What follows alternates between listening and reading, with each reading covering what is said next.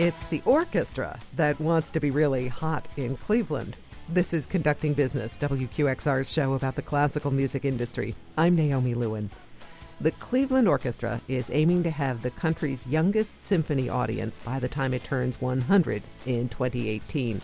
And there's growing evidence that it's making some headway thanks to a discount ticket program and various outreach activities. Craig Duff is a journalist and producer who teaches at the Medill School at Northwestern University. He reported on this for the New York Times, and he joins us on the line. Welcome. Thanks so much. So, what triggered this? Was there some specific thing that made the Cleveland Orchestra officials wake up and realize they had to target young people? Well, I think orchestras across the country are trying to find new audiences. I mean, I think uh, one one of the things I said when I pitched this story to the Times was the first time I went to the New York Philharmonic, and I, being a bald man who lost my hair in my 30s, was sitting in the balcony and looking down uh, and at Avery Fisher Hall at the audience there, and I saw all these bald heads, and I said to my friend who was there with me, "I found my tribe," and uh, she elbowed me and said, um, "Look, they're all 70 years old."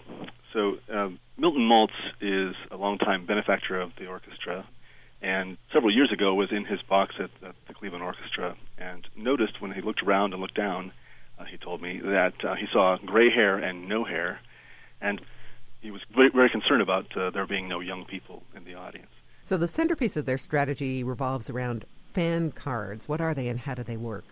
Well, there's several different parts of this. Um, Mr. Maltz uh, and his wife Tamara and their family foundation gave a, a $20 million endowment to start a center for future audiences. And it has several different prongs to it. One of which are these fan cards, which are $50, and a student from you know high school through university into graduate school can go to as many concerts as they like uh, throughout the season. And they get what are the tickets that are available, and sometimes they're quite good tickets. Are there limits to the all you can hear card? I believe that they're all you can hear. So you can go tomorrow, you can go the next day, you can go as many back as many times to the concert as you want. That's yeah, that's part of the deal. But I don't know that how many people actually do that. But uh, this program started in 2010. What kind of changes have they seen in audience makeup in Cleveland since then?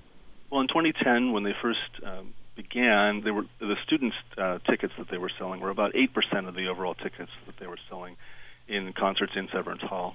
Since then, Last year they had about 20%. So they've gone from 8% to 20% student tickets by uh, offering lots of incentives for students to, to come. If you don't buy the fan card, you can still go to any concert you like uh, for $10. And then their summer program, which uh, is at Blossom Music Center, several miles away from Cleveland. Anyone under 18 that's accompanied by an adult can get in for free. So, with all of those things uh, in, involved in all the things that they've been doing, they've actually raised it um, quite a bit over just a few years. So, how can they actually verify that the audience is youthening, as Merlin would say? well, the only metric they really have, you know, when I buy a ticket, they don't ask me how old I am, right? But they can track student tickets. That's really the metric they're using now. Since orchestras don't all, you know, count their people the same way, and they don't have the same kind of set of guidelines and all following the same metrics and data, and then sharing all that stuff, there's really no way for them to know for sure. But they they plan to prove it by just sort of uh, having anyone who can look into the hall to see that they have a very young audience. So the main premise is that cost is the biggest impediment for younger audiences. What about programming? Are they making any changes to draw a younger crowd in programming? Well, actually, orchestras across the country are experimenting with lots of different things. In Cleveland, they have something called Fridays at 7, which is a short program in Severance Hall with the orchestra, about an hour long. And then after that, uh, they will in the foyer in, in Severance Hall, this beautiful area. They'll have another another band with a different kind of music. The evening that I was there, uh, there was a program of Rachmaninoff and some Strauss waltzes, and then you walk out, and then you're greeted by the New York Gypsy All Stars playing, and you know just colorful lights and and uh, a bar and all these things. They're very vibrant, people dancing and all that. So that's one way that to draw people in, give them a short orchestral program that introduces them to some, some uh, music that they may not have heard, and then let them dance uh, before they go home. You spoke with the Cleveland music director Franz Welser-Möst about the date night phenomenon. I talked to a doctor from Case Western, and he said from his young students, you bring your date actually to Severance now. It's sort of the place to go on a Saturday night. I was very happy to hear that because it's such a shrine of music, if you want, and that young people sort of rediscover that and think it's really cool to come here is wonderful. And you mentioned that Severance Hall is sort of a grand, old style hall. Did it look like a cool date night kind of place when you were there? Uh, again, the Friday night that I was there, and you know, the crowd, uh, there was definitely some couples there and some dates. I was actually following a, a young man who um, who takes advantage of the ten dollar tickets there, and he brought his wife and some other friends along yeah, I think you know the orchestra really is the, a, a jewel in Cleveland, and it's well known as one of their sort of proud accomplishments. And it's in, a, in an area in Cleveland which is right next to the Art Museum, which is also uh, highly regarded, and Cleveland Clinic. And so you know it is sort of a cultural center there in Cleveland, and you know it, it's a great place to to take a date. And from what I was able to see, just in the, the one evening that I was there recently, it seemed to be working. So Cleveland has this old style hall that's working for them rather than a glitzy new hall like the New World Symphony. Cleveland also does not have a hip young conductor like Gustavo Dudamel in LA. They're still making it work for them? It's interesting. When I talked to, to Welser about the age of the people on the stage versus the people people in the audience, he seemed to think that you know you tend to listen to your grandparents better more than you do your parents, and so if you have uh, people who are highly accomplished on stage, that uh, it doesn't really matter that you know people will come in and listen. And ultimately, if the he says the quality is there, then people will always come back for it. The orchestra has also been doing outreach concerts in bars and on neighborhood porches. Have these had a lot of impact, or are they just really good PR?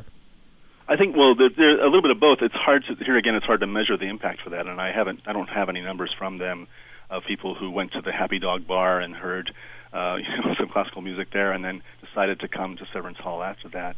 But it does definitely give them a, a you know a larger sort of footprint and helps people know that music is not just the stuffy people with in tuxedos on the stage; that it can come into your community and you know on your porch or in your neighborhood and they have these residencies where they choose a different sort of neighborhood each year and they do a number of concerts in each of them you mentioned uh, grandparents on the stage and relating to them. You also spoke with the violist Joanna Patterson Zakany, one of the orchestra's youngest members. In the end, music is universal, and you can like alternative music, you can like rock, but as long as you're open to music in general, then you're probably going to latch on to something in the classical realm, which is, I mean, we have such a wide spectrum of repertoire, and I mean, there's going to be something that you like for sure. Uh, Joanna actually has continued uh, with the ensemble that played there at the Happy Dog uh, Bar, and uh, they are still together. And actually, there's there are new ensembles that are playing in places like Happy Dog now. It's spurred a little bit of a you know uh, of a meme there in the city, and there's a few different uh, folks that are playing. So, what's next with all of this? Do you think Cleveland is going to be able to make good on having the youngest audience? And is there any risk that their funding might run out before they get that audience? I, it's a significant endowment that helps them do all these programs, and they're not spending all of it right away. Um, and, and time will tell. I mean, I think every orchestra across the country is doing whatever they can to bring in newer audiences when I spoke to Welser-Möst about that, he was very, very confident that the Cleveland community will continue to support it. In fact, he wants to celebrate uh, the community in Cleveland on the 100th anniversary, not the orchestra itself, because he thinks that's really the great thing is uh, the fact that that city created that orchestra and kept it alive for so many years. Craig Duff, thank you very much. My pleasure. Thanks. Craig Duff is a journalist who teaches at the Medill School at Northwestern University. His New York Times report, including an extensive video feature, is linked on the Conducting Business webpage at wqxr.org. Brian Wise is our producer. I'm Naomi Lewin. Thanks for listening.